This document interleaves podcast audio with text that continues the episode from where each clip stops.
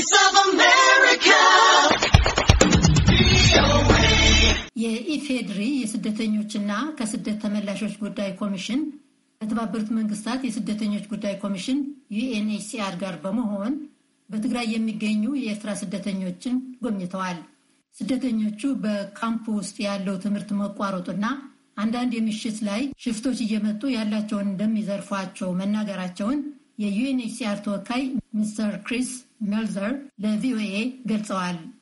ስደተኞችን እያፈኑ ወደ ኤርትራ እየወሰዷቸው ነው የሚለውን ክስ ግን በወሬ ደረጃ ብንሰማም ከስደተኞቹ ማረጋገጫ አላገኘንም ብለዋል። የኢትዮጵያ መንግስት በበኩሉ በሀገሪቱ ከሚገኙ አንድ ሚሊዮን ገደማ ስደተኞች መካከል ችግር ያጋጠማቸው ኢምንት እንደሆኑ ገልጾ ለእነሱም መሰረታዊ ፍላጎታቸውን እያሟላን ነው ብሏል። አዲስ ቸኮል ዝርዝር ዘገባ አለው። የስደተኞችና ከስደት ተመላሾች ጉዳይ ኮሚሽን ዳይሬክተር አቶ ተስፋን ጎበዛይና የተባበሩት መንግስታት የስደተኞች ጉዳይ ድርጅት ዩኤንኤችሲአር የኢትዮጵያ ተወካይ አን አለን ኢንኮንትር ማይ አይኒና አዲሃሩሽ በተባሉ የኤርትራውያን ስደተኛ መጠለያ ተገኝተው ጉብኝት አድርገዋል። የጉብኝቱ ዓላማ በሰሜን ኢትዮጵያ የተከሰተውን ግጭት ተከትሎ መስተጓጎል አጋጥሞት የነበረውንና አሁን አቅርቦት የጀመረውን አገልግሎት ለመቃኘት መሆኑን የስደተኞችና ከስደተኞች ተመላሽ ጉዳይ ኮሚሽን በፌስቡክ ገጹ ባወጣው መግለጫ አስታውቋል። አመራሮቹ በጉብኝታቸው ከአዲሃሩሽ የስደተኛ ተወካዮች ጋር ውይይት ማድረጋቸው ተገልጿል።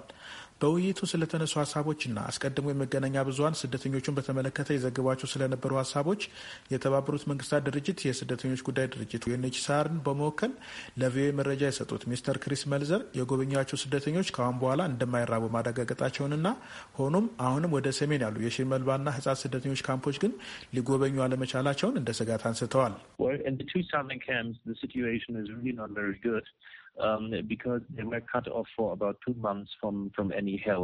አሁን ሁኔታው ጥሩ ነው ማለት ይቻላል። ምክንያቱም ለሁለት ወር ገደማ ምንም አይነት ድጋፍ እያገኙ አልነበረም። አጋራችን የዓለም ምግብ ፕሮግራም በታህሳስ ወር ላይ የምግብ ራሽን ድጋፍ አድርጎላቸው ነበር። አሁን ለሁለተኛ ጊዜ የምግብ ድጋፍ ተደርጎላቸዋል። ከእንግዲህ አይራቡም ማለት ነው። ሆኖም ሌሎች ችግሮች አሉባቸው። የንጹህ መጠጥ ውሃ አቅርቦትና ሌሎች ትምህርት ቤትና ክሊኒክን የመሰሉ አገልግሎት ሰጪ ተቋማት መዘጋታቸው ችግር ነው። ወደ ሰሜን በሚገኙት በቀሪዎቹ ሁለት የስደተኞች ካምፕ ግን የሽመልባና ህጻጽን ማለታቸው ነው የከፋ ችግር እንዳለ ነው የሚደርሱ መረጃዎች የሚያመላክቱት። የመገናኛ ብዙሃን ስደተኞች እየታፈኑ ወደ ኤርትራ ስለመወሰዳቸው አስቀድሞ የዘገቡ ሲሆን ሚስተር ክሪስ መልዘርም ስለ ጉዳዩ መስማታቸውን ነገር ግን ይህንኑ ማረጋገጥ አለመቻላቸውን ነው ለቪኦኤ የገለጹት። እንደ እርሳቸው አባባል ይህ ተፈጽሞ ከሆነ ግን የዓለም አቀፍ ህግን የሚጥስ ድርጊት ነው ብለዋል። አብዛኞቹ ስደተኞች ከካምፕ ወጥተዋል የሚለውን የመገናኛ ብዙሃን ዘገባ በተመለከተም እነርሱ ሊጎበኙ ባልቻሏቸው የሽመልባና ህጻን ስደተኞች ካምፕ ተፈጽሞ ሊሆን ይችል ይሆናል ብለዋል። የጥርጣሪያቸው መነሻ ደግሞ የተወሰኑ የእነኚህ ስደተኛ ካምፕ ነዋሪዎች ወደ ደቡቦቹ የማይ አይኔና አዲሃሩሽ ስደተኞች ካምፕ መምጣታቸውን እንዲሁም በሽሬ ከተማና በአካባቢው በአስቸጋሪ ሁኔታ ውስጥ የሚገኙ ስደተኞች ማየታቸውን በአስረጅነት ጠቅሰዋል። ይሁንና እነሱ በጎበኟቸው ሁለቱ የስደተኛ ጣቢያዎች ይህ ችግር አለመኖሩን የገለጹት ስደተኞቹ ትምህርትና ሕክምናን ከመሰሉ መሰረታዊ አገልግሎቶች መቋረጥ ባሻገር በሌሊት እየመጡ ንብረታቸውን የሚዘርፏቸው አንዳንድ ታጣቂዎች መኖራቸውን ጠቅሰው የአካባቢው ጸጥታ እንዲጠናከር መጠየቃቸውን ሚስተር ክሪስ አስታውቀዋል። ሚስተር ክሪስ አክለውም ሁለቱን የሽመልባና ህጻጽ ካምፕ የሚገኙ ስደተኞችን ለማግኘት ጥረት እንደሚያደርጉና የኢትዮጵያ መንግስት ስደተኞችና ከስደት ተመላሾች ጉዳይ ኮሚሽንም ለጉዳዩ ትኩረት ሰጥቶታል ብለው እንደሚያምኑ ገልጸዋል።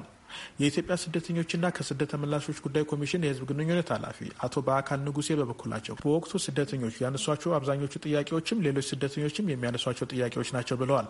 አዲሃሩሽና ማይኒ የሚገኙት ካምፖች በስደተኞች ተገቢ ሰርቪስ እየተሰጠ ነው። የፉድ ዲስትሪቢዩሽን እና የመንግስት አይተምስ እሱ አሁን ሁለተኛ ወሩ ነው ከተጀመረ።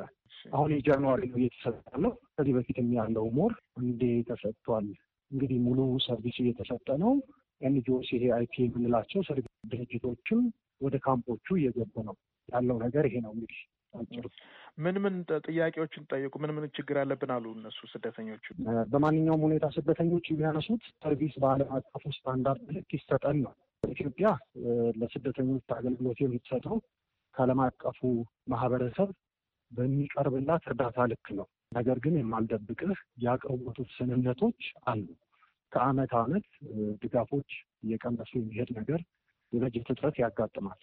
ግን ዞሮ ዞሮ ለላይፍ ሴቪንግ የሚመጣ ማንኛውም ነገር ለስደተኛ ሊደርስ ይደረጋል። ከዛው ውጭ ስደተኞች አብዛኛው የሚጠይቁት ይሄ ወደ ሶስተኛ ሀገር የመዛወር ጉዳይ ነው። ኢትዮጵያ በሀገሪቱ በአጠቃላይ ሀያ ስድስት የስደተኛ ካምፖች ውስጥ ከ900ሺ በላይ ስደተኞች መኖራቸውን የገለጹት አቶ በአካል ችግር የደረሰባቸው የሚባሉት ከጠቅላላው ይመንተናቸው ብለዋል። ለእነርሱ የሚቀርቡ አገልግሎቶችም የሚመለከታቸው አገልግሎት ሰጪዎች እንዲገቡ በመጋበዝ እንዲጠናከሩ እንደሚደረግ አስታውቀዋል። ለአሜሪካ ድምጽ ሬዲዮ አዲስ ቸኮል ከድሬዳዋ።